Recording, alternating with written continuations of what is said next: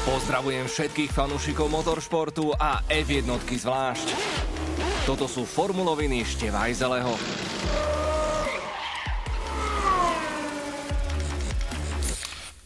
Tak to bola paráda, čo poviete? Formula 1 si v Bahrajne spravila dokonalú reklamu. Najnapínavejšie úvodné preteky sezóny za celú dekádu, strategické majstrovstvo k tomu a na záver aj štipka kontroverzie.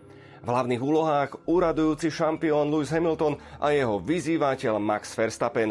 Na túto rivalitu sme pravdu povediac čakali celé roky. Dva top týmy s dvomi špičkovými pilotmi v generačnom súboji. Max bol po skvelej kvalifikácii papírovým favoritom, ale Luisovi nakoniec vyšla riskantná stratégia so skorým pitstopom a prebral vedenie. Následne predviedol Max skvelú stíhaciu jazdu a trikola pred koncom prišiel útok. Odvážny z vonkajšej strany neskore brzdy.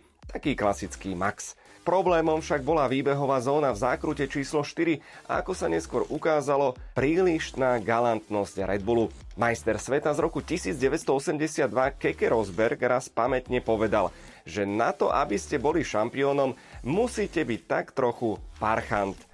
Max to podľa mňa mohol risknúť. Pri najhoršom by dostal 5-sekundový trest, ale cieľovú čiarou by preťal ako prvý. Komisári pretekov by boli pod tlakom. V nervy drásajúcich chvíľach často rozhodujú irrelevantné emócie. Lenže inžinier prikázal cez vysielačku vrátiť Luizovi vedúcu priečku a ten... A ten takéto darčeky jednoducho neodmieta. Sezóna bude ešte poriadne dlhá, pred nami je 22 veľkých cien a sám som zvedavý, či zafunguje zákon karmy. Hamilton bol skvelý a opäť raz ukázal, že 7 titulov nezískal náhodou, ale hneď na začiatku roka dal Verstappenovi nebezpečnú lekciu. Ak ma budeš chcieť zdolať, budeš musieť byť tak trochu parchant. A Max už viackrát potvrdil, že je veľmi účenlivý študent. Titul jazdec dňa však získal od fanúšikov Sergio Perez. V zavádzacom kole mu len tak skapal motor.